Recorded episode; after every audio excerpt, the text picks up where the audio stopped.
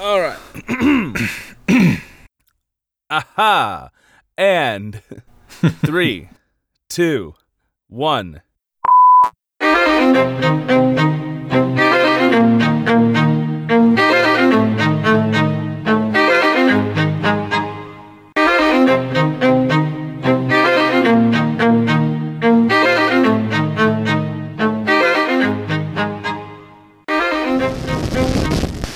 Welcome to another episode of the Politipop Podcast, the podcast where we take your favorite pop culture media and discuss the social and political themes within. I am your co-host, Mike Booch, and as always, I'm joined by my co-host, Ty. Hey, what's up?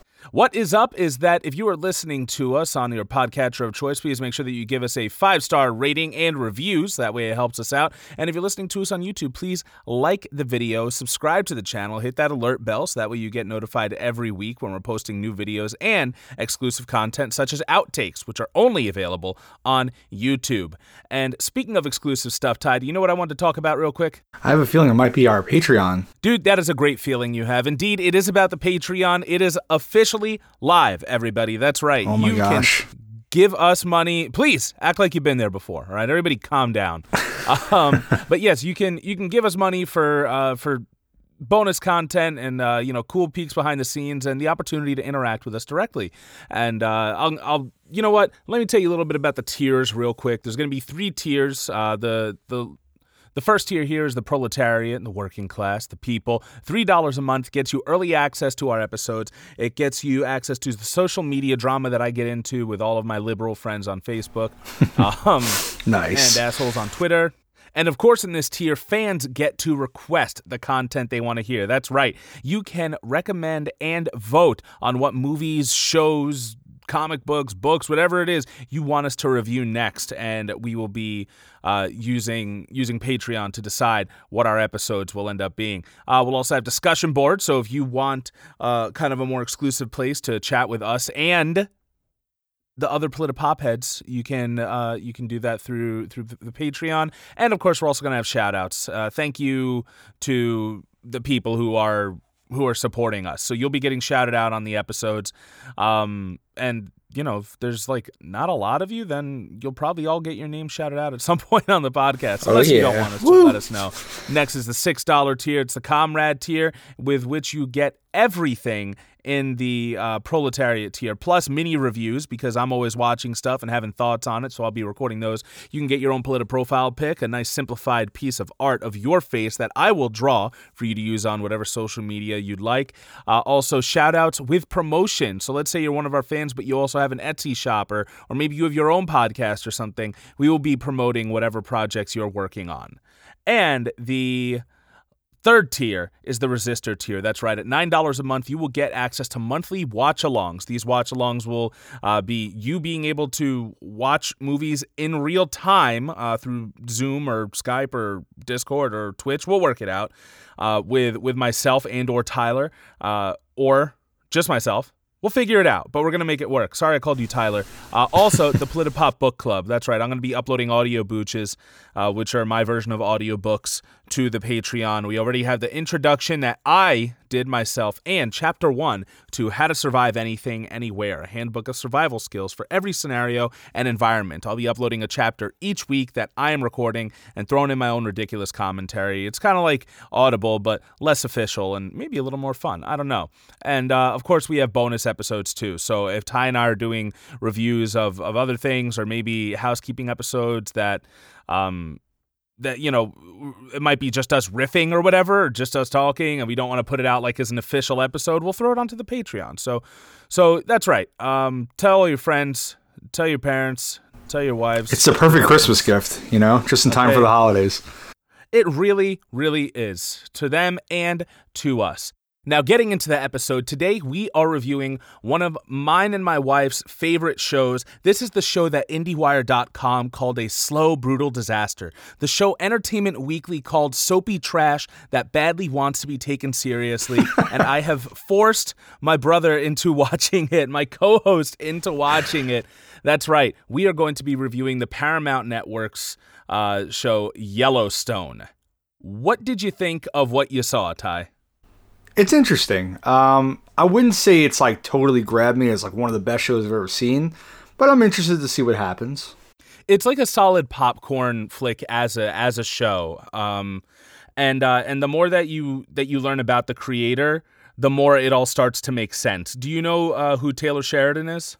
Uh, just what I saw from the videos you sent me. Otherwise, I do not. Okay, so Taylor Sheridan, uh, turns out that he actually grew up in Texas and in uh, in I want to say it was uh, North North Wyoming is where he was raised. He was, you know, so he spent a lot of time on reservations, and he eventually got into film. He did some acting in the nineties, uh, but primarily writing and directing is his passion. So he did Hell or High Water. Oh, that's a great movie. Starting to make sense, right? He uh, he did Sicario. Another great movie.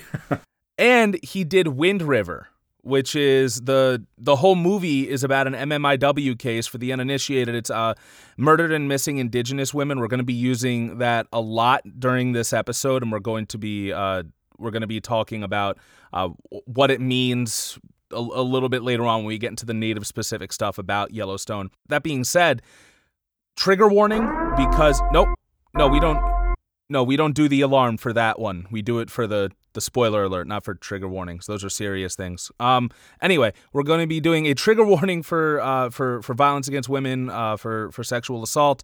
And uh, you know what? While we're at it, why don't I get it out of the way? I know I'm talking about Taylor Sheridan, but Ty, do you hear that? Oh my God, is that it? Is that what I think it is? It's not a t- tornado warning, which we got last night. That's true, we did. I think it's a uh, spoiler alert. That's. Damn right, Ty. It is a spoiler alert. This is your official spoiler warning. So for those of you who have not watched Yellowstone and actually are interested in it, uh, for some reason, years after it's the first season's come out, I feel like you were either on it or you weren't. Um, the, you know, you're not gonna like get into it later unless. I mean, it's on the Paramount Network, so I feel like not a lot of people are seeing it. But yeah, I mean, it's it's that and Bar Rescue. That's like that's what they got going on. Um, but yeah, so for those of you who don't want spoilers, uh, some of them detailed, some of them a little bit more nebulous, uh, for Yellowstone, please watch the show before before moving forward. Um, but yeah, so so Wind River is a is a movie starring Jeremy Renner and Kaitlyn Olson that uh, the whole plot centers around uh, a reservation in Wyoming, in which uh, it's called the Wind River Reservation, and there's a, a case of a missing. Uh, indigenous woman, and Jeremy Renner is one of the people who has to work on the case along with along with Kaitlyn Olson. So, oh man, maybe uh, we should have reviewed that. Right, we should have just reviewed that instead of watching hours of scattered episodes of a, of a, of a T V series. Um, but yeah, so it, it, Taylor Sheridan, I think it goes without saying that he does, while he is a, definitely a white dude, he has used his platform to talk about Native issues and Indigenous issues because it is something that's close to him. He has spent time on reservations. He is very close with these people. So uh, I, I, I would just want to give him kudos. It seems like he's... Like, he, he's in that kind of, like, Michael Bay, Zack Snyder camp, but definitely, like, the most uh, socially really? aware of them all. I, I think, well, he said in, in an interview, and I'll put a bunch of interviews in the show notes, he said, like, he said, I don't want movies that are going to preach at me. Like, nobody wants to go to those. He's like, I like to make action movies, but... I, you know, I want to make action movies that have a message, that do talk about real issues. That way, uh, you know, people learn about it, because a lot of social justice starts with the arts. Yeah, I was going to so say, uh, there's way more depth to his films than a Michael Bay film. Way more. Okay, that, that is so, fair. He does, he does, he does like to do the action stuff a lot. And, yeah, there's um, definitely action and, for sure. Yeah. And if you do watch, uh, when you do watch more of the show, hopefully you'll realize that, uh, yeah, like he takes a lot of opportunities, like stuff he might have not been able to do in movies. He's like, let's fucking put it in here. Let's, you know, because because this whole, you know, this whole ranch is, you know, full of not just ranchers, but they're also marksmen and soldiers and criminal. Like, like yeah, they can do yeah. everything, you know. To the best. Um, but, uh, another thing I noted about Taylor Sheridan is that after the allegations came out against Harvey Weinstein, uh, of uh you know of the Weinstein Company, which helped produce Wind River, uh Taylor Sheridan cut ties with the Weinstein Company and gave oh, wow. all of his royalties to the National Indigenous Women's Resource Center. That's amazing, right? And you know, and they and they specifically like make it a point to to mention uh you know in uh one of the episodes of of Yellowstone that they they do talk about the National Indigenous Women's Resource Center at the at the end of the episode, like, so they had that up there. So I, I thought I thought that was really cool. Um, but before we talk about the episodes, Ty, how about you give us the plot to them? Yellowstone. A ranching family in Montana faces off against others encroaching on their land. Short and sweet. The way that I would describe this, and I described it to you, is um, I would say it's kind of like a modern Western Game of Thrones, or like a modern Western Sopranos, because Definitely. it, you know, they're, they're, it's full of very complicated characters. It's got action, it's got politics, it's got love, it's got death. You know, it's it's got a little bit of everything, and it also has a bit of culture in it too. Not just talking about the Native American stuff, but I know you said you're not specifically into like the ranching. Um, you know, being that. Uh, my wife has gotten me a little bit more into like country culture and, you know, like riding horses and going to ranches and stuff. Like it, it is, it is something that, that does interest me to an extent. You know, you notice the past couple of years I started walking around with a Carhartt vest. Yeah. Um, yeah. I, guess, I guess it's like know. the vegan part of me, you know, it's just like not into the, into the cattle stuff, but uh, you know, I get it. I get it. Oh yeah, that's that's that's a hundred percent fair. Yeah, because they, you know, they do like a lot. It's not always riding horses. It's yeah, they're raising cattle to be used as meat and shit, like or the you know. bull riding or like you know roping up horses. So that stuff I'm like, eh. But you know what? You're not even really supposed to like these characters anyway, so it's fine. I feel like they're they're not very uh, they're not very good people right off the bat. You kind of realize that. Yeah, and like, you know, obviously with the animal stuff, but animal stuff aside, like everybody in this show is, or almost everybody, I should say, is a villain in some way, shape, or form. And, you know, there's only one, I'd say, like one hundred percent innocent person in the show. Is that Monica? And it's... Or Tate? Um, I was actually going to say Tate. Okay. Uh, who is, uh, yeah, who's, uh, who's, you know, Monica and Casey's son. Um, but I guess, uh, I guess, real quick, I just I just want to talk about a few of the characters, and uh, just so you know, just so the listeners have an idea of who we're talking about. Right. Um. How how much of the show did you see again? Uh, I've seen four full episodes and uh, a bunch of clips and scenes. Okay, cool. Because because yeah, a big thing I was nervous about was like I suggested this, and I was like, dude, it does so much for Native people, and and talks so much about this story. And then as I'm rewatching it, I'm like, wow, I was like, this is like a very white-centric show. Like, it centers on, like, I mean, what show isn't in the United States, yeah. but, like, it really, the narrative is really around the white people, and, like, the Native stuff is kind of secondary. But um, but I am glad that, that in you, you know, like, watching a couple more episodes, you were able to see that that there there is more Native-centric stuff. And they bring it up a lot, you know what I mean? So, like, you're right, that definitely focuses on, you know, this white family, but... Uh, the Native stuff is is frequently talked about. They're shown on the reservation a lot, um, so it is important to the to the overall story. Yeah, the the main uh, family owns the Yellowstone Ranch. They're the Dutton family. Kevin Costner plays the lead patriarch, uh, John Dutton, and he is, if you've ever watched Game of Thrones, he's the Tywin Lannister of the family. He he knows where all the bodies are buried, figuratively and literally. Uh, he also is the one who gives all the orders, whatever they may be. And uh, then, of course, you have the...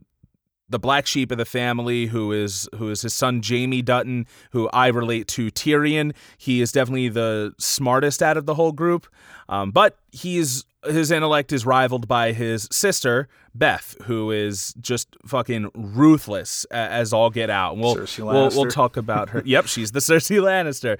Uh, we'll talk about her as it goes as it goes along, and then. Um, Uh, complicated protagonist of the family that gets along with, with all of his uh, siblings, not as well as Jamie does with his sister, though, um, is uh, is Casey. And Casey is uh, the he starts off as such an interesting character because he doesn't live on the ranch with his family. He hasn't seen his family in a little bit. It's kind of a touch and go situation with them. Yeah. Really, he's been living on uh, the Broken Rock Reservation. Broken Rock is in is a, a made up uh, tribe and reservation, by the way. It's uh, it's fictional, created just for the show, uh, which I think was actually a pretty good call because while a lot of this stuff is factual in that it's talking about actual events that happen all around uh, in in different reservations. Like, I think this is kind of like the reservation that's made to represent a little bit of every every reservation, but also while creating a fictional tribe, like, or creating a fictional reservation, excuse me, you don't have to like adhere to specific things, because the show does try to be realistic in a, in a, in a lot of regards. Um, yeah, it gives them more creative freedom. Yeah. Uh, but so, so yeah, you have Casey. Casey is kind of a troubled soul because, you know, we'll find out later on why he and his family don't really talk. Uh, he um, he is a veteran, which is a, a big part of his character, that he clearly, I don't know if he necessarily suffers from P T S D, but he does have a lot of regrets about the things he had to do overseas. He doesn't like to talk about it. And... But, he, but he certainly doesn't suffer from the ability to kill, because no, no. he is killing is he left and from. right in a few episodes that I've seen. He's he's too good at it. Like, he is like every Jason Statham character, yeah. like rolled into one. He's, he's like, God like, damn I don't want to do this. Here we go. Kill but, yeah. it again. Yeah, he's he's like Crumbopulous Michael from Rick and Morty. Ah, here I go killing again. Yep. I'll make sure I put that in the show notes. And and there was uh there was an older brother, Lee, who dies at the end of the first episode, which that surprised um, me. yeah, yeah, yeah. I, I completely forgot about it. I thought he was in at least two episodes. I didn't know what happened that that early on. Um, Man, imagine but, uh, getting cast for that role. You know, you're like, oh, you're part of the Dutton family. You're in one episode. Fuck. I'm playing Come Kevin on. Costner's son. I'm fucking set. You know, like, I'm set. And uh, of of course, there's also Rip, who is uh, he's kind of like the enforcer. He's the guy who who's like the head rancher on the on the ranch. He's John Dutton's right hand man. And um, did they give you his origin story yet, or no? No, I just saw him beat up some guys for beating up. Uh, Jimmy, Jimmy, who had uh, who has, I guess, the the um, the brand, right? Because only certain people are branded on the ranch, and the rest are just hired help. Branding is obviously a practice that's used to uh, that's used on cattle and livestock, so that way you mark them as your property. But the Duttons have a family tradition where they take it a step further. There are men and women on this ranch who are sworn to Yellowstone. Like, this is what they will live for and and what they're going to die for. And they get branded with the Yellowstone brand. Uh, for example, in the first episode, we see Jimmy, who is, he's a two-time loser. He's a thief. He's he's into drugs. Um, he, you know, he's he's just gotten out of per- prison and he's getting set to go back in. Um, Rip, who's like the most badass motherfucker of Yellowstone uh, Ranch, he he comes to to Jimmy and um, and brands him and makes him part of part of the the Yellowstone family. And like you said, there is an episode where some dude who's just kind of a hired hand passing through, he starts shit with Jimmy, and Rip doesn't stand for that. Like, he represents all of the ranchers. So if you're going to fight anyone, you're going to fight him. Even if you're another like Yellowstone guy trying to fight another Yellowstone guy, like, Rip won't have it. Like, he doesn't yeah. want that kind of tension. I, I want to like Rip, but he seems a little too macho sometimes for me. You know what? He's he's the kind of guy who who grows on you, and, and okay. you'll see why. Like, I don't know exactly if this is a good representation of it, but the show not only plays out like Game of Thrones, but it also simultaneously plays out like an anime. And like, Rip's whole like history is very much the whole like, you know, I could have saved the person I loved if I was stronger. And so like now he's he like he'll never. Like, I, I kid you not. And so now like as the you know something happened to him as a kid, you know, and as an adult he's like the hardest motherfucker there there ever was. And um, he'll be the very best, like no one ever was. Yeah, we're gonna we're gonna have to do some uh, checking in in later episodes that have nothing to do with Yellowstone, just to be like, so what do you think? We'll do, you know what? We'll make that bonus episodes for the Patreon. Checking in with Yellowstone. Checking oh, Ty, what did you think of this one? um, but yeah, so so let's talk about how he and a lot of the men in this show are are forced to be macho. There's uh there's certain representations of masculinity in it that I want to talk about just for a bit because you know it is it is an important part of the show, but we are really here for the Native stuff. Um. I do think that this show offers a critique of that same toxic masculinity. Okay. Um, have you seen anything in the episodes yet that suggests that or no? Uh, not really. I mean, like Jamie, I know Beth is always making fun of him for uh, possibly being gay and, and not being manly enough. And then when he, he, you know, she's pushing him and he finally like, he decks her in the face and she's like, oh, a real man would have walked away, you know? So I've seen a lot of them kind of making fun of him for trying to pursue a different path than this like macho ranching. stuff. But I will say, like, with Casey, I feel like he's a little more emotional. You know, he likes to spend time with his son, and he's very loving towards his, his wife. I don't know if him and Monica are married or not, but um, so in, you know, in that regard, I think that's probably one of the reasons I like him the most, is because he shows the most affection, um, and seems to, you know, not just be this tough guy all the time. Yeah, even Casey's older brother Lee, uh, in this episode, like, he exhibits a lot of a lot of. Uh, you know, toxic traits, such as like he like he's ready to go to violence as as the first resort if need be.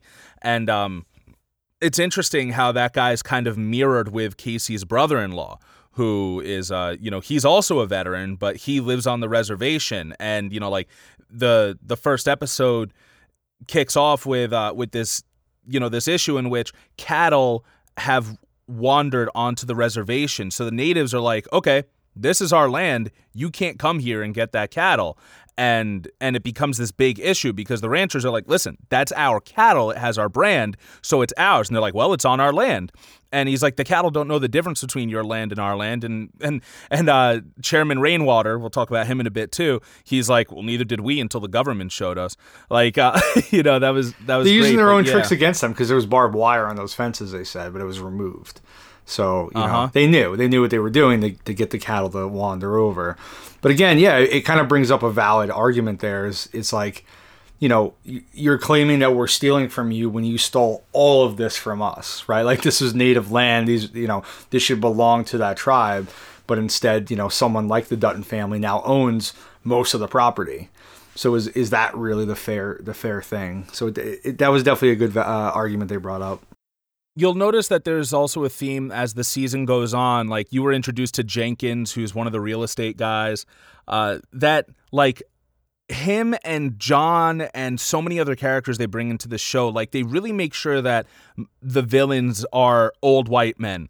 Um, and in a couple of cases, the villains are young white men. Uh, but I, you'll find that the show actually has just um like this constant theme of, all of the older men are actually the ones who are afraid. They're afraid of losing their land. They're afraid afraid of losing their way of life. They're afraid of the new moving in on the old and changing things for them. And it actually turns out to be the women who are the ones with the most agency in the in the show. Like, you mentioned Beth, who is like, she doesn't take shit from anybody, and she does give Jamie a lot of shit. She's constantly trying to emasculate him and start shit with him, and you really do feel bad for Jamie for a lot of the show. Uh there you do find out, and I'm not going to say exactly what it is, but you do find out in the third season why she hates him so much. I mean, I know that she has some issues, you know, her, they blame her for her mother's death, and uh her mother was very hard on her. We, you know, I've seen a little bit of that already. So she has some guilt and, and some things that have made her,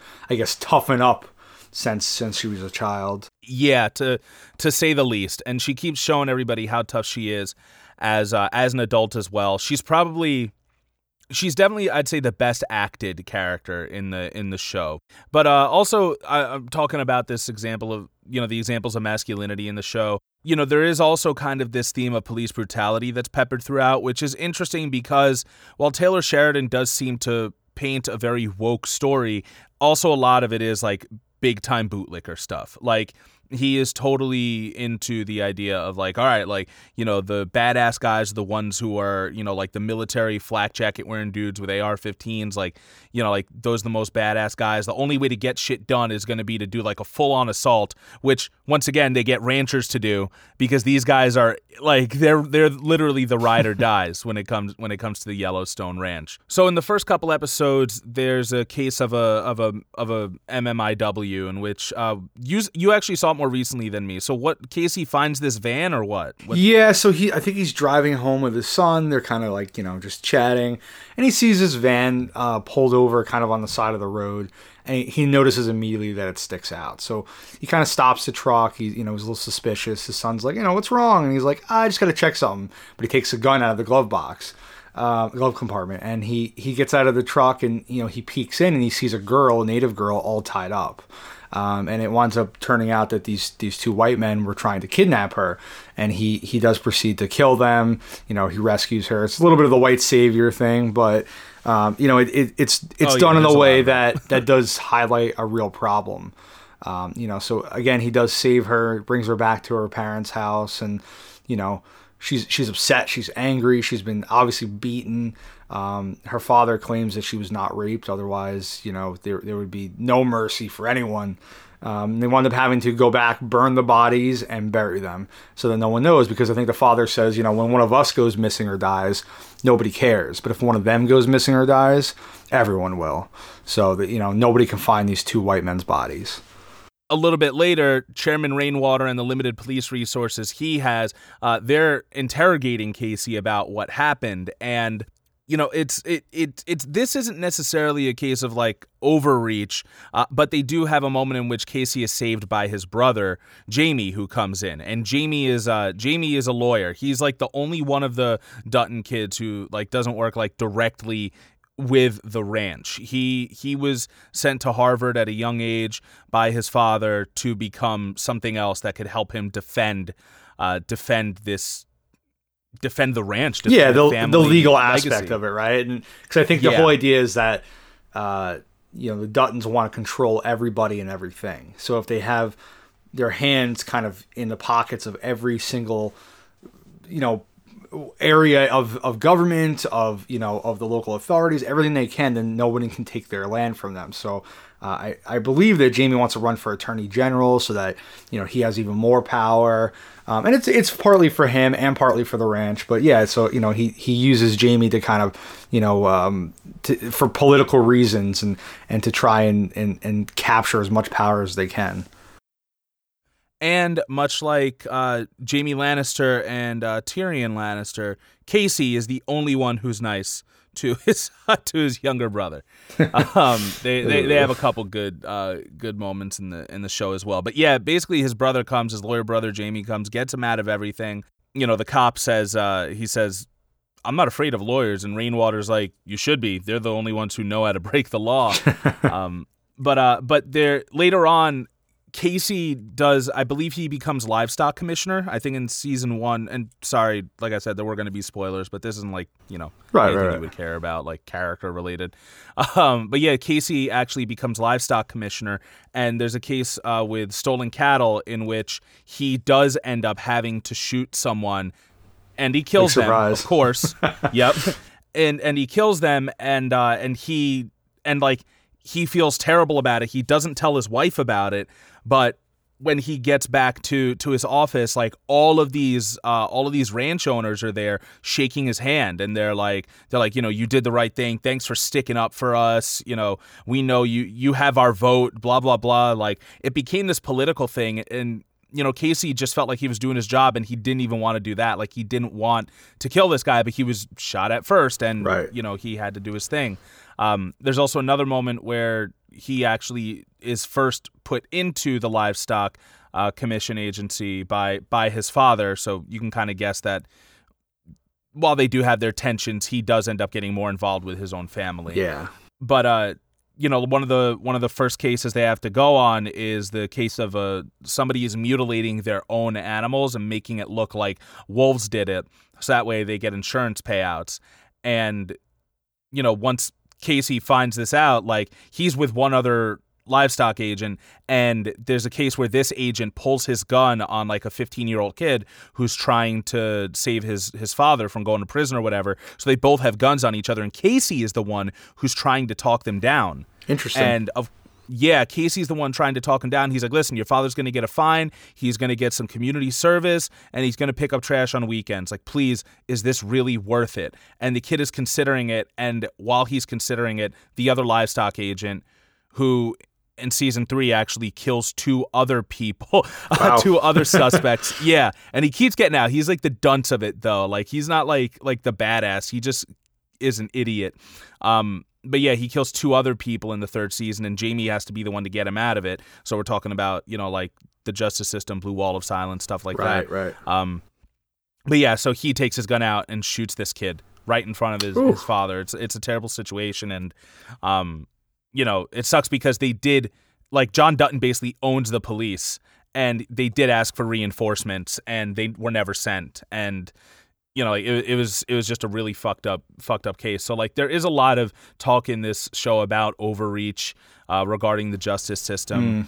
And, um, you know, it, it does basically all the most dangerous people who enter into the show at some point end up being women, educated, yeah. younger, unafraid women who are ready to speak truth to power. There's actually a Native woman who comes in later, and she's kind of, she's a lot like Beth, and she's the one who is consulting with Chairman Rainwater. Just that being said, I'll talk about land and how that kind of relates to masculinity, and that'll go into the Native stuff. A big theme of this entire show, just like you mentioned in the plot, is land. John Dutton is obsessed with it. Uh, you know, Chairman Rainwater is obsessed with buying it back because it was his people's in the first place. And then there's a bunch of other real estate moguls who come in and out of the seasons as the as the big bads of each season, uh, who are who are trying to take that land from John Dutton. And there's no irony lost in that this was stolen land in the first place. And Rainwater brings it up every single chance he can. At one point, I think in the beginning. Beginning in the season three premiere, Monica's talking to John, and she's like, "Looks like you're the Indian now," and she just walks away, like no.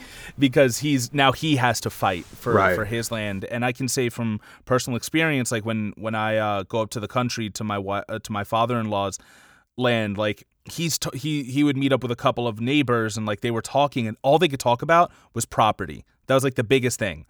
It's like, oh, you know, I don't want anyone on my property. Like, oh, my property there. Like, oh, is that your property? No, it's my property. So, like, just going along with the narrative today, it shows that, like, property is really what's most important uh, to to capitalists, as specifically to to white capitalist men. Like, it, it it's always been about the land. It's always been about the property. When protests happen and property gets destroyed, they care more about that than they care about why the protest happened, which is usually...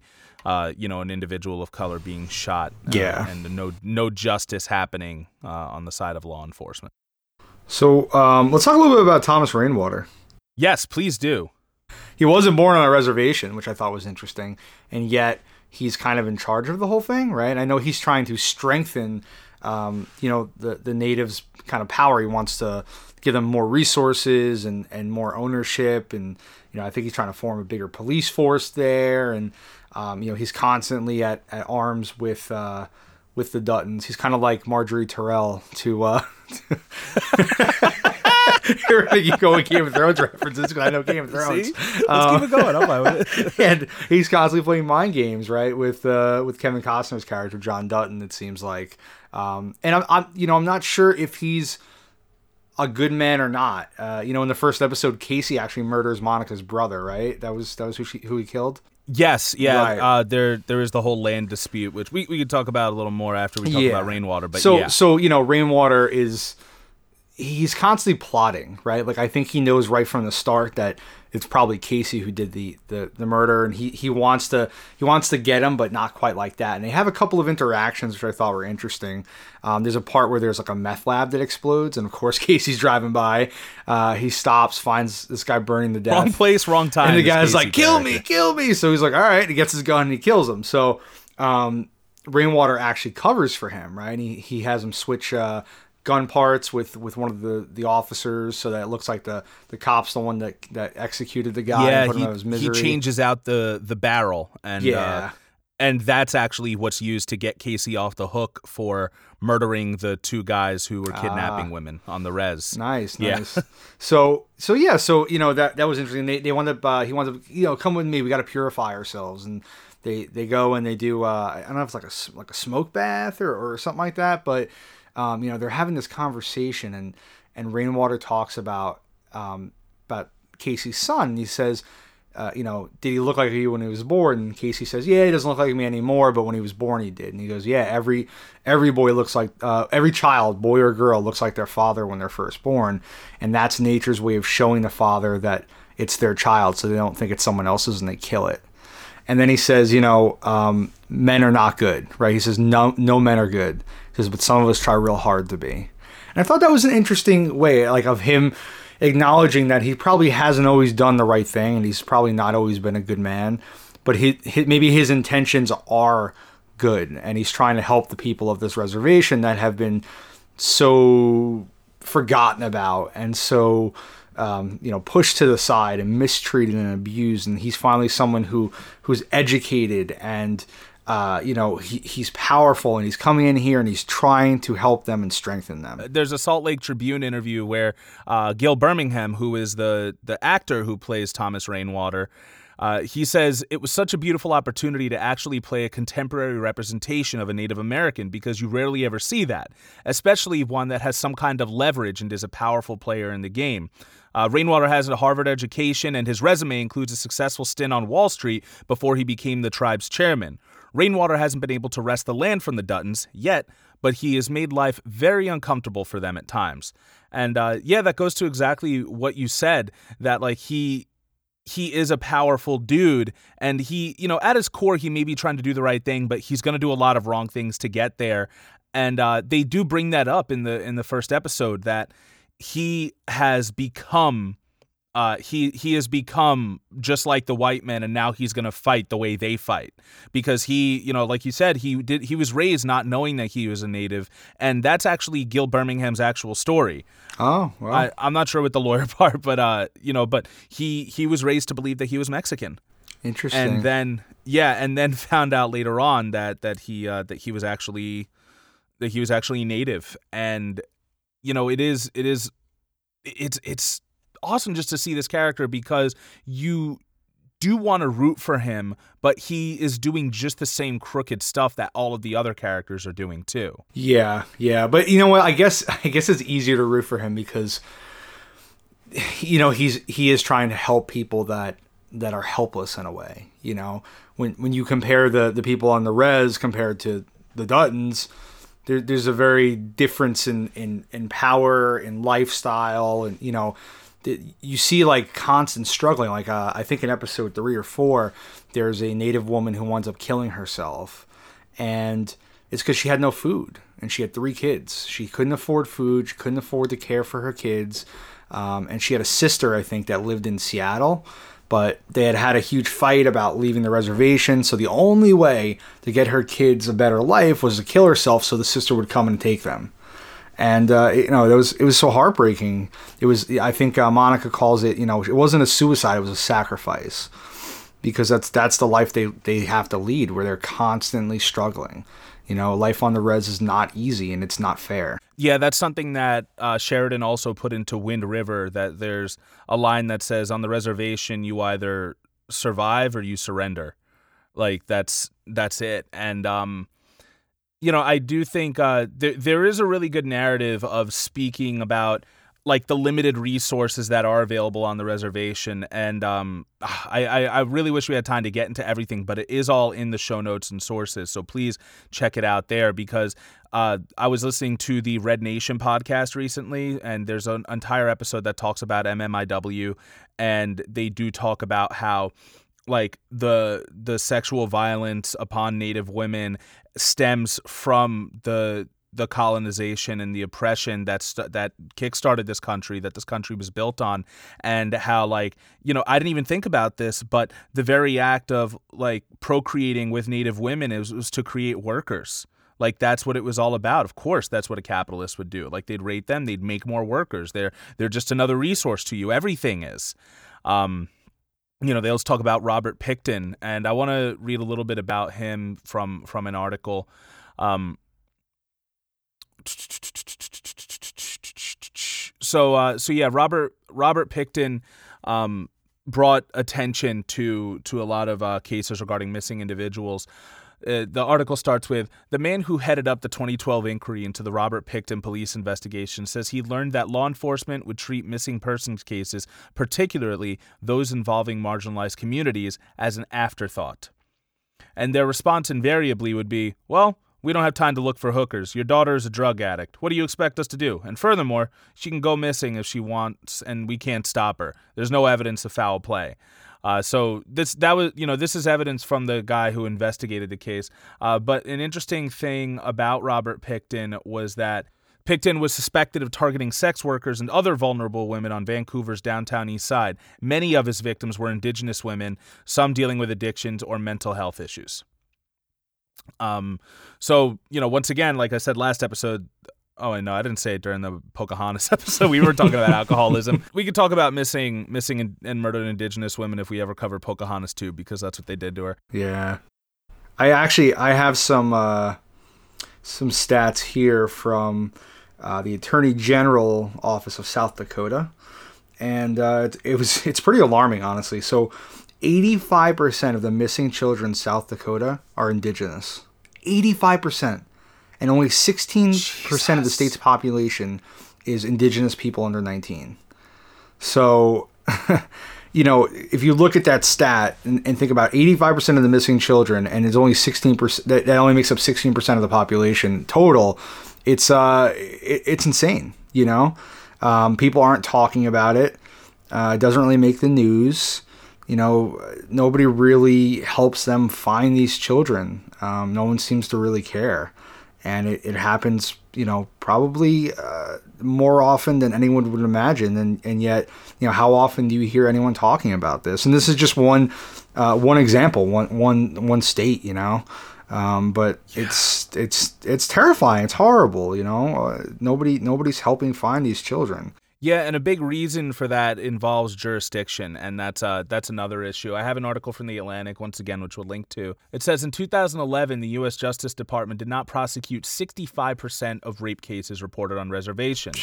According to department records, one in three Native women are raped during their lifetimes, two and a half times the likelihood for an average American woman, and in eighty-six percent of the cases, the assailant is non-Indian. And it also points to a Supreme Court case from nineteen seventy-eight, uh, Oliphant v. Suquamish.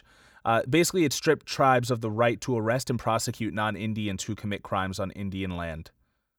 So that means that white people can come. And I have another article, I believe also from The Atlantic, uh, that talks about it. Oh, actually, I think it's this is the same one. Excuse me. But it says, like, the headline is basically like, you can get away with whatever you want on Indian reservations. And I was like, I was offended just reading the headline. I was like, what the fuck are they talking about? Are they saying like, oh, these guys are savages, blah, blah, blah. But no, they're literally saying that if you're white, you can go onto an Indian reservation, commit a crime, and legally they cannot prosecute you.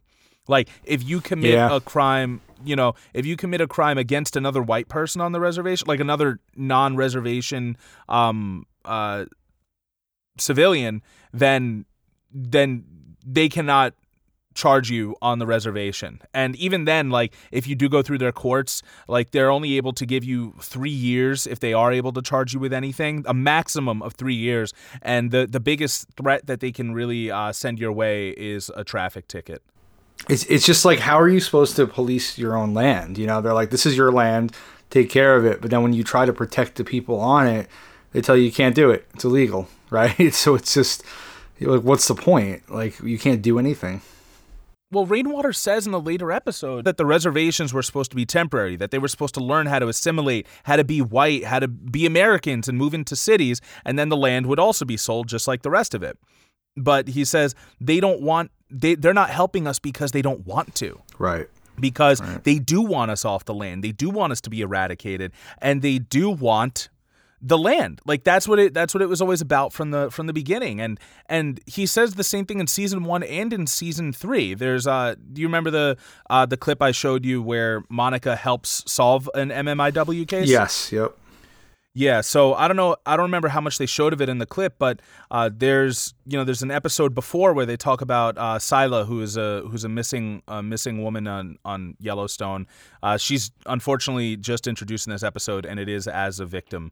Uh, but this episode did did it, it received a lot of praise. Uh, you know, there are people saying, thank you for bringing this to light. We need to stop the violence, and we need to search for our missing people. Another one said, Yellowstone touched a sensitive topic, which is missing indigenous women. Hopefully it'll shed some light on this horrible issue. Like, a lot of people were, you know, were openly talking about it because, once again, Taylor Sheridan used his platform to to bring this to the forefront. And in a in a show that is so Eurocentric, it's amazing that he was still able to do this.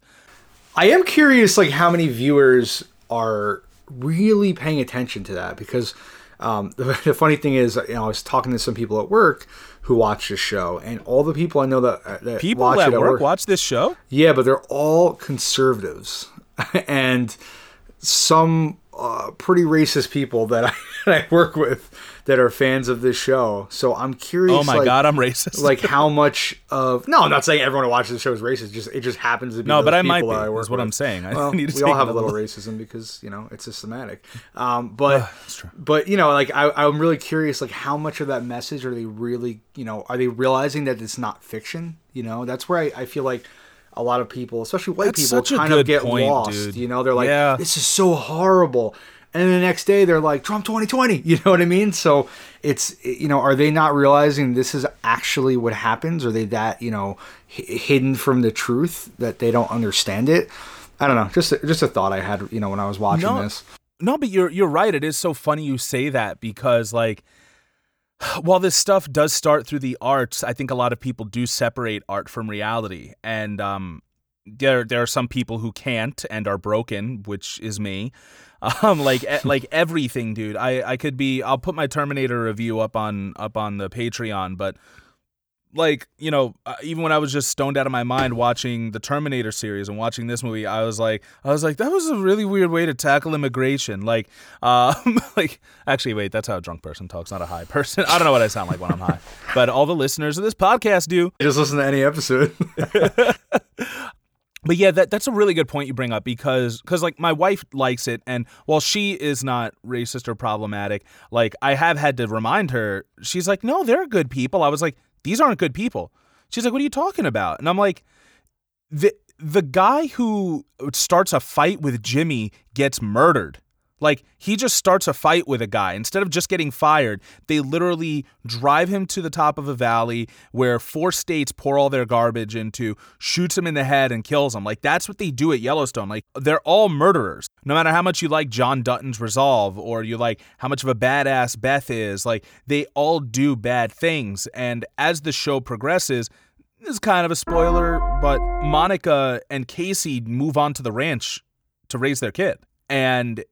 It, it brings up a complicated question of Monica, is she now also a villain? Because while she may not be doing bad stuff, she is complicit. Like she is aware that less than stellar things are going on in, in Montana and that the Yellowstone Ranch is at the center of a lot of it. So, you know, do you just know that because you're at the epicenter, you're safe because, you know, like you're, you're, you're protected by the, by the most evil people in the valley or, you know, it's it's a rough it's a rough case, and um, you know, like even even Casey, like he is always murdering people. He tries to do the right thing, um, you know. It's it, you know, I, I like that. I don't think that there are any wholly good or wholly bad people. Um, actually, real quick, can we talk about Monica's uh, brother? Yeah, Casey's sure. Former brother-in-law. Um, because what's interesting is they make him kind of the antithesis to Casey's actual brother, Lee, in the first episode. Like, he is very much like, you know, natives first. We're not taking any shit from the white man. Like, he'll be the first to pull his rifle out as well. Um, and he, you know, he, he, he did some bad shit overseas as well. Like, he seems a little unhinged. And it's kind of complicated because I think the show makes you think that, you know, you look at this guy and you're like, he's a fucking psycho. But is he? Like, is he really? Yeah, that's, that's a, I don't know. Like, because, you know, when the cattle get onto their property, he, like, he doesn't do anything until one of the white guys crosses over onto their land, and he'll fuck, he's like, boom, like, puts him on the fucking ground and puts a rifle to his head. Yeah, like, he won't start the fight, but he'll finish it. Yeah, and then at the, the climax of the episode when uh, all the livestock agents are moving in for, like, a simultaneous, like, we're going to take our cattle back, um... you know, Casey's brother-in-law is there in the middle of the field waiting and fucking shooting at the helicopter of of of Casey's father, like John Dutton, like like. And there's a bunch of there's a bunch of dudes on the native side who who have guns and are ready to go. Like, you know, the whole police force, as small as it is, has shown out, and they're like, "Yo, this is don't come onto our land, don't do this shit." And um, and yeah, there is a moment where Lee, uh, he you know he says like, "Oh, if you want, you know, if you want them, come and." come and take him, and sure enough he gets shot by Casey's brother-in-law, and he's like, I'm taking him. yeah you know yeah. but but like he kind of has a right to be pissed about everything. Like, you know, they're eating dinner at his house, and Casey's like, are you gonna keep the cattle? And he's like, fuck you, dude, like, of course we're keeping the cattle. Like, what are you like what are you talking about? Grant yeah definitely I mean um I wish we could have seen his, you know, the brother's character a little more. It's a shame that he, he was gone so quickly from the show, but really, yeah, you know, there was there was some good tension in that first episode, that's for sure. Yeah, so so back to when uh when there was this missing case in season three, uh, basically they don't they don't have a lot of resources. They pulled together like uh, you know a bunch of volunteers. Casey makes some calls, Monica makes some calls. At this point, she's teaching at the university, which we'll talk about in a bit as well. Uh, but you know, she gets a few of her students, and she, alongside Rainwater, agrees to be a decoy because there's really no way to catch this guy or stop him, and of course, it's almost impossible to uh, it's almost impossible to prosecute people. So Monica pretends that her car has broken down on the side of the road, and a guy picks her up, and he attempts to kill her, and she has to run for her fucking life. And this guy's on top of her, and he's choking her, and he's like, why can't you ever make it easy? Why do you always have to fight? And he gets fucking sniped in the head by one of my favorite characters. And this character, who, you know, we still know so little about, but he's awesome whenever he's on screen. His name is Mo. He That's the actual is, actor's name, right? I think it might be. Yeah. yeah. I think he just he just listed as Rainwater's driver, but I think they they started he using is. his real name uh, for the character yeah. too. Yeah, because he goes from being Rainwater's driver to being basically his version of Rip. Like, he's his right-hand man, and he's the motherfucker who can get shit done.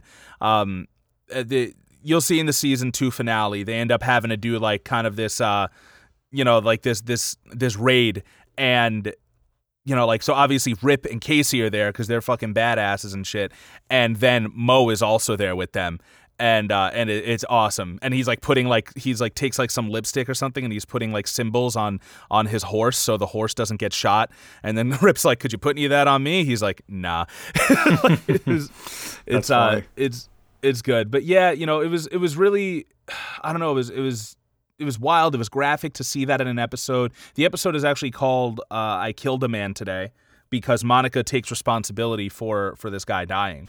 Yeah, though- yeah. We should talk a little bit more about Monica, because I think she's uh, arguably one of the, the best characters, if not the best character in the show, because, you know, she is a Native woman, right? She's she's with Casey uh, of the Dutton family. And I feel like when whenever I see her, she comes off as a very...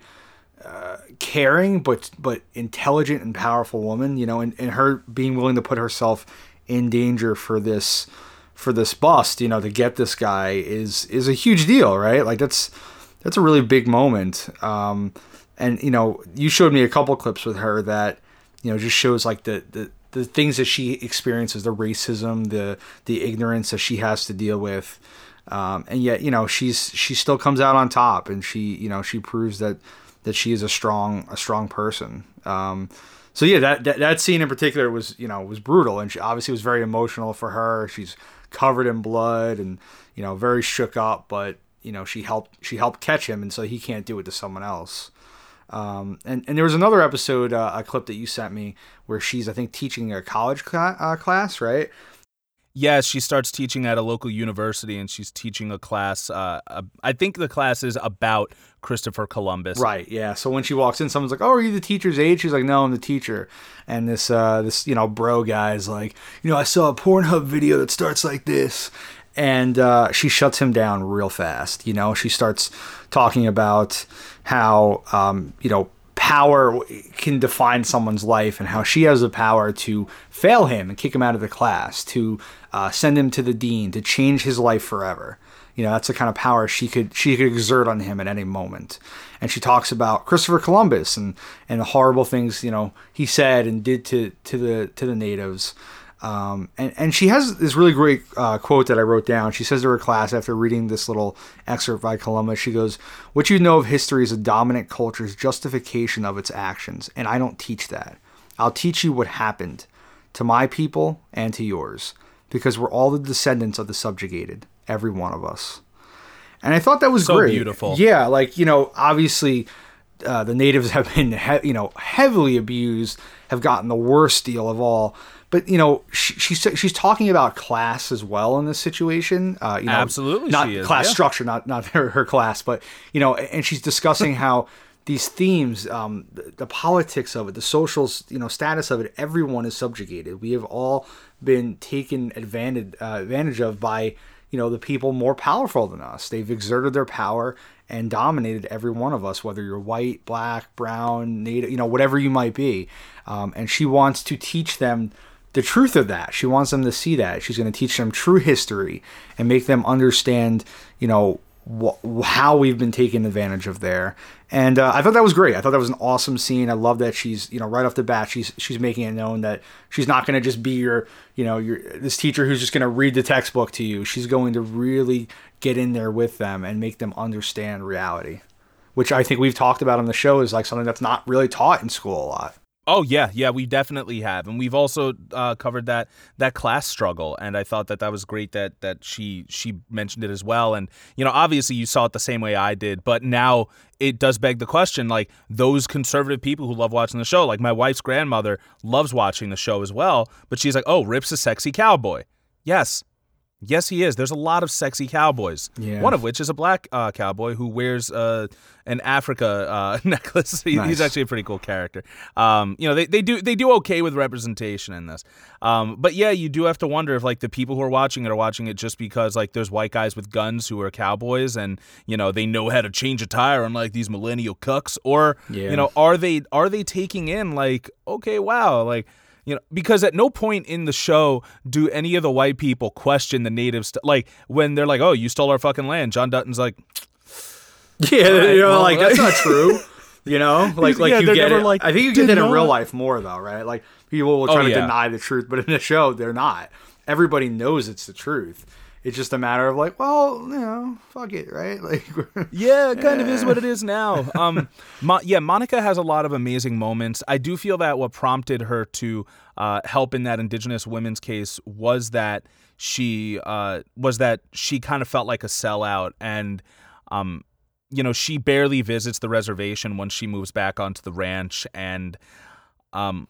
Oh, you know, she does. Yeah, it's, you know, it's rough. And I think that once she, you know, it's like she talks to Casey, she's like, women are still dealing with all the stuff I had to deal with growing up, growing up. And but I'm here sitting in a bathtub the size of a swimming pool.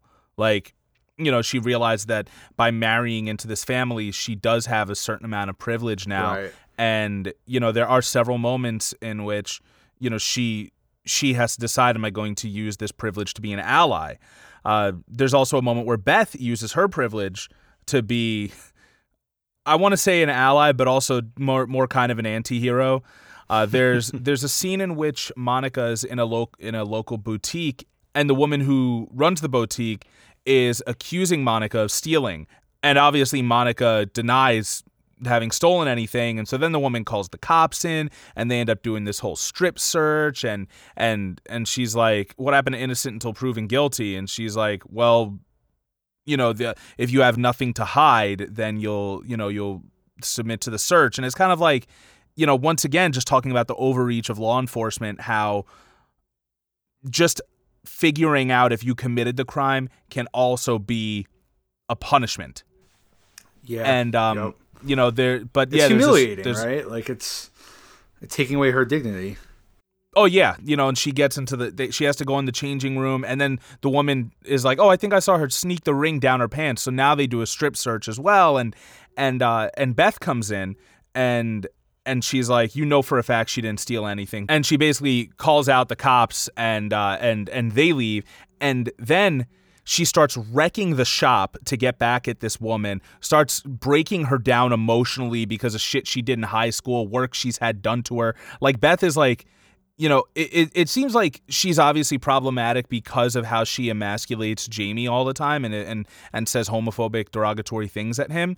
Um, but I also think that she just knows how to get to you. And she knows that Jamie's lack of masculinity, he wanted to be a rancher, his father wanted him to be a lawyer, is one of his insecurities. And she goes in on this woman's insecurities. She starts making her undress. Like, she actually does terrible stuff. And Monica's like, Monica's like, doing this to her doesn't undo what she did to me. And um, and Monica's like, whatever, I'm leaving now. And she just tells the woman, she's like, just tell me you judged me because of the color of my skin. And she's like, I did. I saw your skin. And she was like, okay. Um, there's also a moment where they empty out her bag and there's a, a U S history textbook. And she's like, oh, you guys want to keep that? You should. Nice. Have Have you seen Sons of Anarchy? So I saw like... Uh, similar, I've seen as much Sons of Anarchy as you've seen of Yellowstone. Okay, all right. There's a lot of yeah. similar dynamics in terms of uh, the main characters and, and, and like the family aspect. Like uh, Jax Teller from that is very much like Casey in this. Like he wants to stay away from the family, but he keeps getting dragged back in.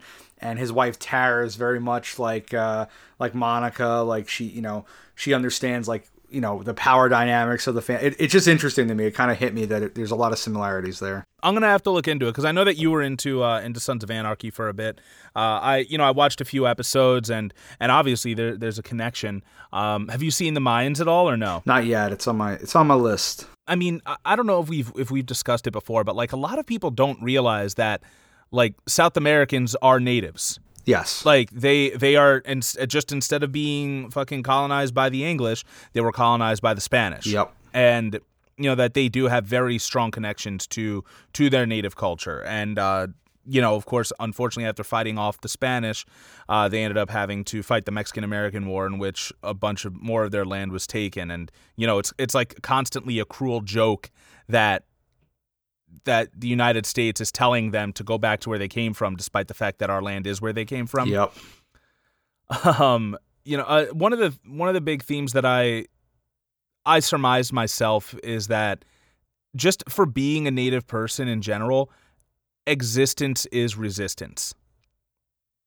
Like Rainwater brings it up several times, how that any time they could just assimilate and there will be no more reservations. Uh, but, That's, you know, that's not the case. He's like, he's like, we're going to get the land back. He's like, and we're going to buy it with their money because, you know, once again, he, he's got that Harvard degree. He's got that business degree. He's opening up casinos left and right. Like he's, you know, he's, he's in it to win it, playing their game to beat them, uh, which, you know, which, which is also in itself a form of resistance. Um, I also want to know how, after uh, Monica gets saved by Beth, she, you know, Beth invites her to go out for a drink. Beth is an alcoholic, also like Cersei. And, you know, Monica says that she doesn't drink. This goes into what we were talking about, alcoholism and substance abuse issues on reservations, uh, because she says that alcohol is illegal on reservations. So there's something called ocean water, which is Lysol and water. And they drink that in order to, to get drunk. And, um... you know, this uh, at this point, Monica has a physical therapist because of an accident she's in. Did you see any of the season two ones or no? Uh, no, I all I saw was um, that clip from the, the classroom. Um, but yeah, he ba- like so the guy who's helping her through her injury, which she sustains while being a teacher on the reservation. Um, you know, I didn't actually uh, have time to look into it, but I'll I'll look into it and put in the show notes and just see how much. Um, how much funding education is able to receive on reservations as well. Uh, because, you know, like that one guy said, any problem that we have here gets gets multiplied by five when it hits reservation. So, but yeah, her physical therapist is telling her, like, listen, if you only show them the tragedy, if you only teach tragedy, they'll see us as tragic. So she does make an effort to like uh, bring her class to uh, to the, the horse relays, you know, the, the, the manhood ritual and everything, uh, which, you know, we actually talked about in the Watchmen episode, the uh, lessons in Comanche horsemanship. And um, and she also brings her class to a uh, a rap show on on the reservation, which is pretty huh. awesome. Interesting. Yeah. Yeah, and like the the the douche kid from her class, like he's reading uh, the ticket collector's shirt, and she thinks he's looking at her tits, and it says like uh you know, ask me why I stand or something like that, because like, you know, they're talking about, you know, I think it's a relative to talking about Standing Rock and stuff like that. They're standing up for their land. Mm, okay. And uh, yeah, and she's like, she, you know, she says something to him and calls him like a motherfucker, and he's like talking to Monica. He's like, am I safe here? And she's like, you're you're safe. Don't worry. Um, you know, there's people freestyling wearing uh, Make America Great Again hats, except it says Make America Native Again. Nice. Um, you know, she's listening to one of the songs. Like, it, you know, it's it's it's awesome. I did a, you know, little uh, project in college about talking about how rap has infiltrated so many different parts of the world and has been used as a form of resistance, rap and hip-hop, the spoken word, and, uh, you know, it, it's also right here at home where you have people on Native uh you know, native land who are also speaking speaking truth to power and talking about their experiences uh, using using their rap lyrics. And Monica actually cries during during that part too, because she's I think she feels like a sellout, honestly, because as sweet of a character as she is, she still does benefit from a lot of privilege just by marrying into the Dutton family. Um, you know, so I, I do think that there are multiple times when she feels kind of like she's, you know, she's forsaken her her own people. Wow. Did um do they go into blood quantum at all in, in the show? I'm not even sure I know what it is. Tell me. Oh, uh, so blood quantum is uh, basically a way that was designed to measure the amount of Native American blood that someone has. Um, and it's highly controversial because it can affect your identity, your relationship, and whether or not you or your children are considered a member of a tribe.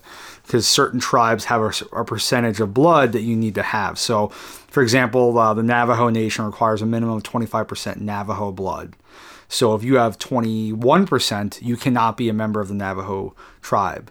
Which then means wow. you don't get any of the supposed um, benefits to being a Native American for, you know, college or anything like that. So you're basically, it's a way of um, taking away people's identity, you know, because they were, they were, you know, children forced from their, their parents' hands. And then, you know, they wound up marrying someone who's not Native, and, and the blood gets uh, more and more diluted. So it's, it's a really controversial way of, of basically taking away land from people and, um, and controlling natives is another another method right there. So it, it's it's it's pretty brutal. Um, I do have an article that I, I you know we can put in the show notes about it. Um, yeah, I was curious if they if they brought that up at all, because I know that's that's always a, a common way of keeping Native people down, and and, and loopholes and, and ways to, to prevent them from, from taking what is theirs or what what they supposedly own. Um, Yeah, so blood quantum simply is the amount of Indian blood that an individual possesses. The federal government, and specifically the Department of the Interior, issues what is called a certified degree of Indian blood. That is a card similar to an I D card. So the way that blood quantum is calculated is by using tribal documents, and usually it's a tribal official or a government official that calculates it. But really, it's a mathematical equation, so the quantum is a fraction of blood that is derived going back to the original enrollees of a tribe, who were counted on census rolls. And then their blood quantum was documented, and usually those original enrollees had a full blood quantum typically. So, uh, yeah, wow. It's pretty wild. So so I, I was going to ask, but I think you answered my question already. The individuals who come up with this, or sorry, the powers that be who come up with this rule are the federal government. Yes, the, yep, the government, government. The government came okay, because I was going to be like, why would the Navajo exclude people for four percent difference? But, of course, it's, yeah, you know, like you said, it's clearly meant as a gatekeeping tool, so that way the government doesn't have to uh, administer benefits to people who really need it. Exactly. twenty-five percent. And you know what's so fucked up, dude? It's always been up to them to choose how much of, of, a, of a certain uh, percentage of a person you are, like what your ethnicity is, what your identity is, you know, like it's, um, you know, they did the, like the brown paper bag test was used to determine how black somebody was. They had the one drop rule. They had the grandfather clause. They had, um, you know, I, I just found out the other day talking about, uh, you know, uh, like tests to, to prove someone's ethnicity and stuff. There used to be a pencil test, dude. That really? Legit, if yeah, if somebody could drop a pencil through your hair, you were considered white. But if it got stuck, you would be considered black. Oh, my God. I mean, I'm not shocked, but. I, I know. So I, I technically would be considered black because it would definitely get caught in my hair. Wow. And like, you know, and that's something that I've been coming to terms with myself just as far as my identity goes. You know, I'm not sure how much I've spoken about it, but like my father did not want me to be anything other than white growing up. Like he, I think was a very, he was very ashamed of his uh, Dominican heritage. He, you know, was always with white women, always had white friends, uh, did everything he could to make sure he didn't have an accent because it was all about being accepted and assimilating. Uh, right. Much like Rainwater mentions. And, uh, you know, because of that, I never really got to learn about myself. And, like, I don't, you know, all he ever did was put hair gel in my hair. I never knew, like, what's good for my hair as far as product goes, you know. Uh, you know, because I, I actually, I like, now in the past few years, I've learned to love my curls. And, you know, just learning about that was, was, very, was very shocking to me. Um, you know, apparently they also used to uh, plot out escape maps to freedom in cornrows on people's hair. Wow. Wow. Yeah. So, like, there's, like, a strong cultural heritage that goes back to everything. And, yeah. you know, so, like, people don't realize when it comes to appropriating culture that they're like, oh, it's just a funny thing. Like, I made dreads or something. Yeah. Or, like, I put on this funny hat or whatever. It's like, yo, these were, like, legit what people had to do in order to survive at a certain point. Like, yes, your appropriation is, you know, is is, is traumatizing. Yeah, people, they don't get that. Um, but but this so this blood quantum thing, the, the craziest thing I, I think about it is that um, each tribe gets to determine the percentage that someone can be to be in their tribe. So it's kind of like a catch twenty-two of, you know, why would you set it at twenty-five percent knowing that the government has set this blood quantum, you know? But I guess it's also a way of preserving that, you know, some jackass who has, you know, one percent doesn't come in and, and reap the benefits of, you know, something that belongs to someone who's actually native. So it's uh it's a tough spot, you know. It I, I it's tough for for for everyone involved, I think, to really um figure out what the best way of handling that is. Yeah, and I'm sure it also comes down to numbers, as, as everything does, right? Like, yeah. you know, they probably give you a certain budget. They're like, all right, you have this much in a year for benefits for your people. Yeah. How many people are going to be getting it? So it's like, okay, now maybe we got to keep that twenty-five percent yeah. in order, you know, for, for, for us to make it. Um, you got to, yeah, you got to make hard, hard choices. Um, I also want to note that the woman in that boutique uh, that was harassing Monica was wearing, like, a bunch of turquoise. There was so much, like, native stuff around that, that had been taken by, you know, by the, you know, the white people and, and appropriated into their culture. I mean, a lot of things are appropriated. Like, people don't realize that the whole reason cowboys exist is is because it comes from Mexico. The term was originally vaquero, which, you know, means cow, cowman. Vaca is cow. So they were vaqueros, and, you know, because literally they would they would lead cattle, like, across the plains. You know, they were literal cowboys, and, like, that that was a Mexican term that was taken and and appropriated by, you know, by white men who would do the same job. Wow. So, yeah. You know, basically, like, at a certain point or another, everything that's been stolen. I'm not trying to make white people feel fucking guilty, but just when you talk about history, realize that shit. I think just acknowledging it, right? Like, we just have to acknowledge it, because I think white people are always so defensive about it. And they're like, well, I didn't do it. And it's like, we, we're not saying you did, but you have to acknowledge that these people are in a, uh, you know, a worse off position because it happened to them. You know, we, if we just dismiss that, and we we just pretend like it never happened, then it, you can never really move on from it. You can never learn from it. So I think we have to acknowledge these these horrible things happen in order to help these people heal and actually find some sort of equality. Because the only way to reach true equality is through equity, you know, and yeah. that's and that's it. Based on, you know, four hundred years of unpaid labor that Af- African slaves had to go through, um, you know, based on based on all of the terrible atrocities uh, suffered by by Native people, like, historically, like, these are all reasons why why those communities are kind of left behind, and why those who are successful from those communities are the exception.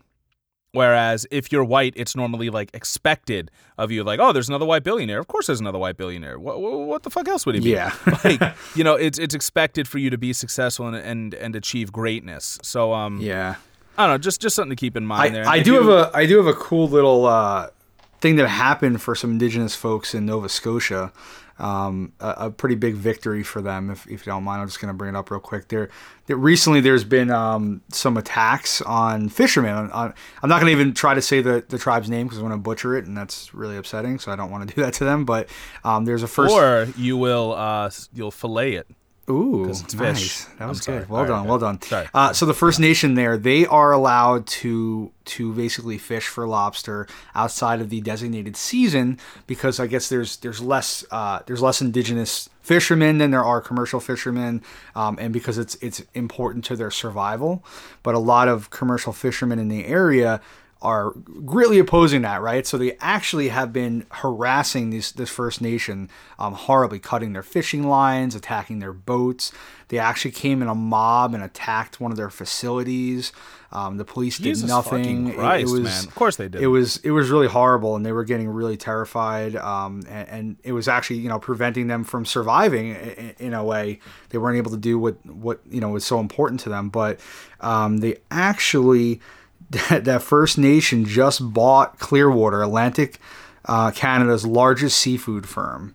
So they went ahead. Fuck yeah. Uh, it's worth one billion dollars. And they pooled their money and they did a joint venture to actually purchase it, so that now not only will they be able to fish, but they own one of the largest, uh, you know, fishing um, companies there. So these commercial fishermen, many of them may be even working for them now at this point.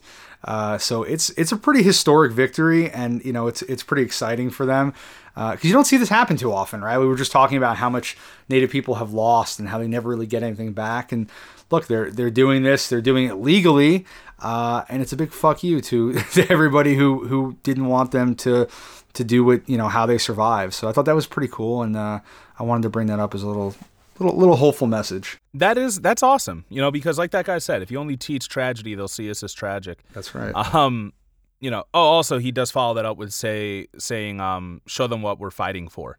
Yeah. You know, like what we're fighting to preserve. Um, so, so yeah, that, that that's awesome to hear. Finally, a win. There's. I also want to bring up one, uh, one last part. There are a bunch of awesome moments that I have in the show notes. So, definitely check those out, guys. We weren't able to get to get through everything, but you know, it is a lot when you're like reviewing a show. Like, yeah, I mean, there's, there's so yeah, there's so much. It's to three cover. seasons, and we're we're really focusing on on natives this month. So yeah, you know, while there's probably some other great moments throughout the show about uh, you know, the Duttons and other characters, I think we did a good job focusing on on native aspects of the of the show.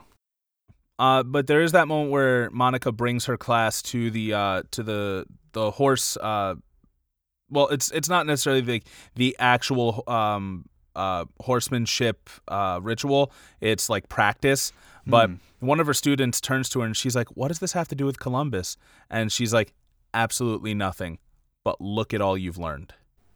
Nice. And that was like that was really beautiful, because it just kind of showed me that stripping the oppressor from the narrative, um, if I, it shows what has always been erased or what's been hidden, because that's what the oppressor was there to do, to erase and hide things.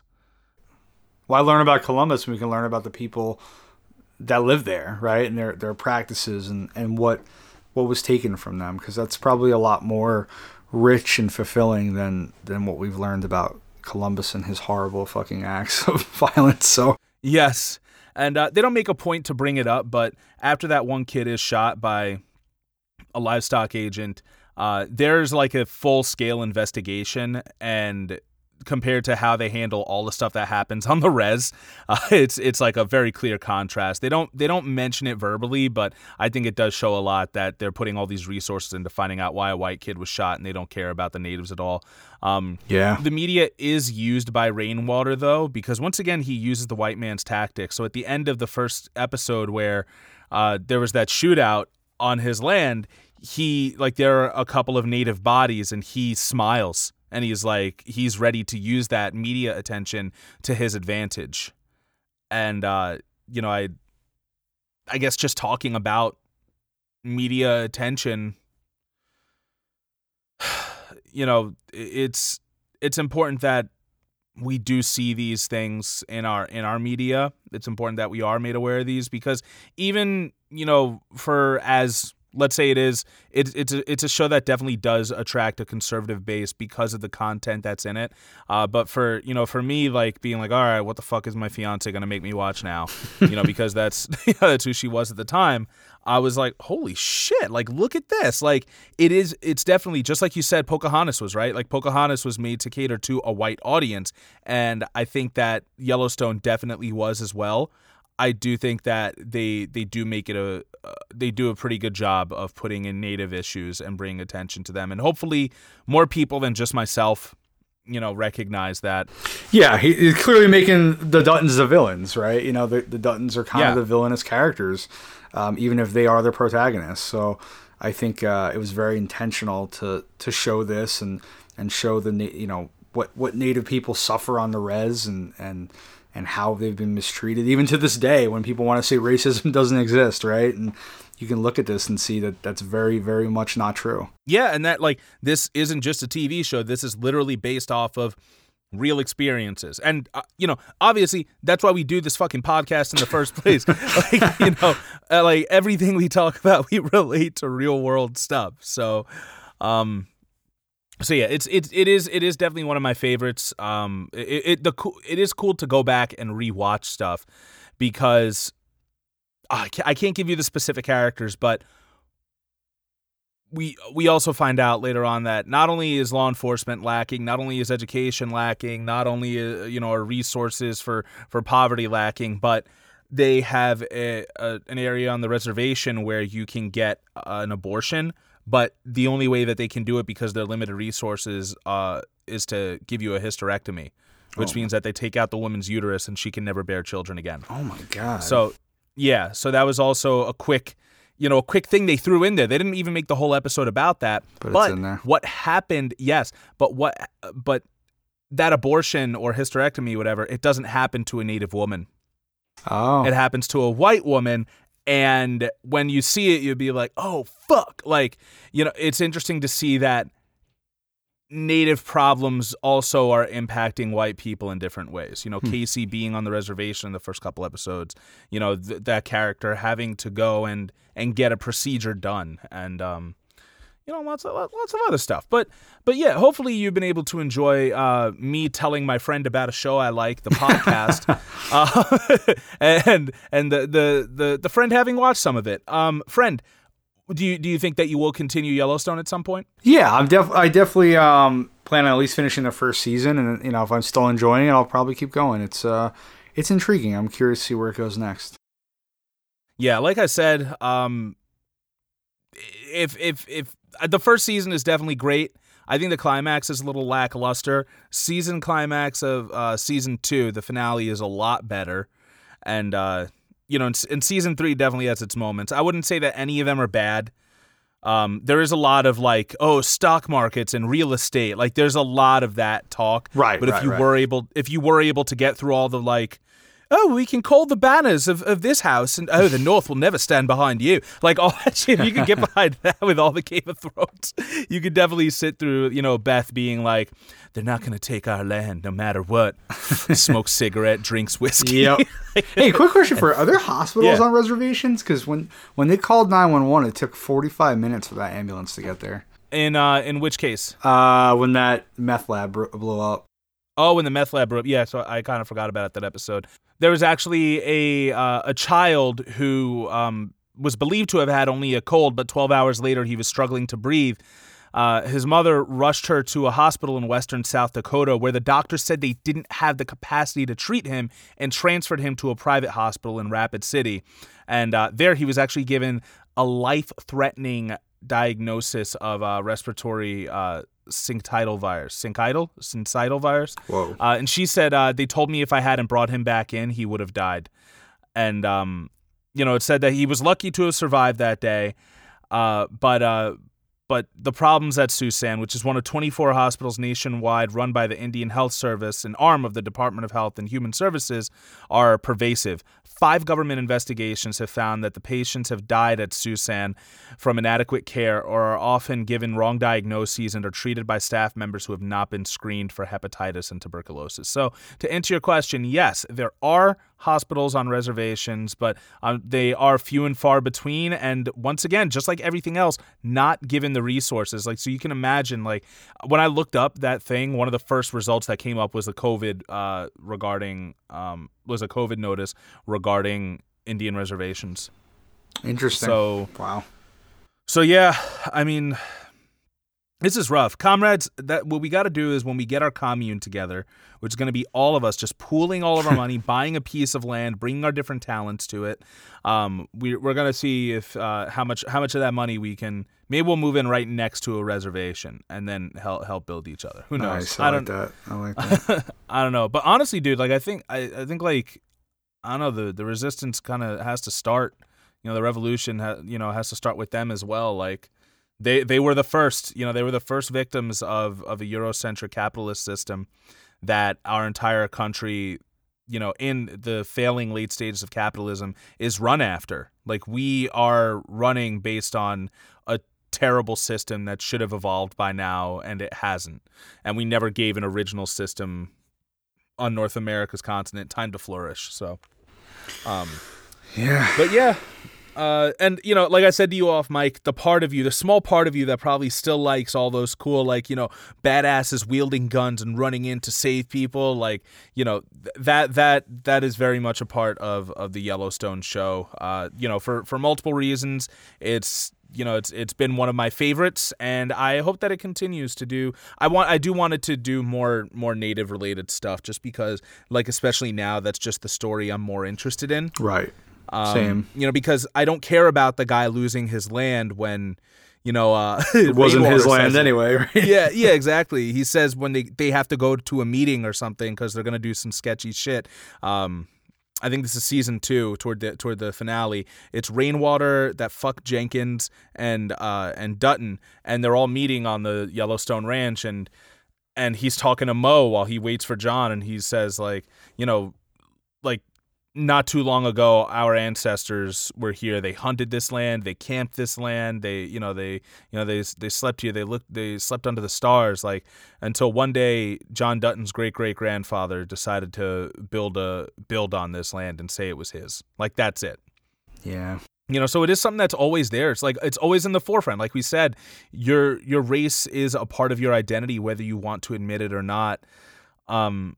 You know, he uh, he also, during that meeting at the very end, he says, like, he says, like, this has to be kept quiet, because if a livestock commissioner breaks the law, it's not going to change the way the whole world views livestock commissioners. He's like, if if they if I'm found breaking the law, then it'll destroy my people. Everyone's gonna gonna start, you know, looking into reservations and and uh, you know, and holding their leaders uh, to different standards and thinking they're all criminals and stuff. Like, man, you know, so as powerful as somebody like Rainwater is, he still does have a lot on the line just as a Native man. You know, as much as John Dutton does, but five times more, right? Yeah, let's say that. Yeah, let's say that. Wow. Ty, do you know um what we're reviewing next week? Uh, I believe we're going to be doing Even the Rain. That's right. Okay, so listen, Politipop heads, tune in next week for Even the Rain. The final part of our Indigenous Spotlight Month, right? It It is. Indigenous Spotlight Month. That's such a good way to describe it. I should have called it that from the beginning. I'm like hashtagging, like, Indigenous People's Awareness Month, Happy Indigenous Day, which is a day, you know.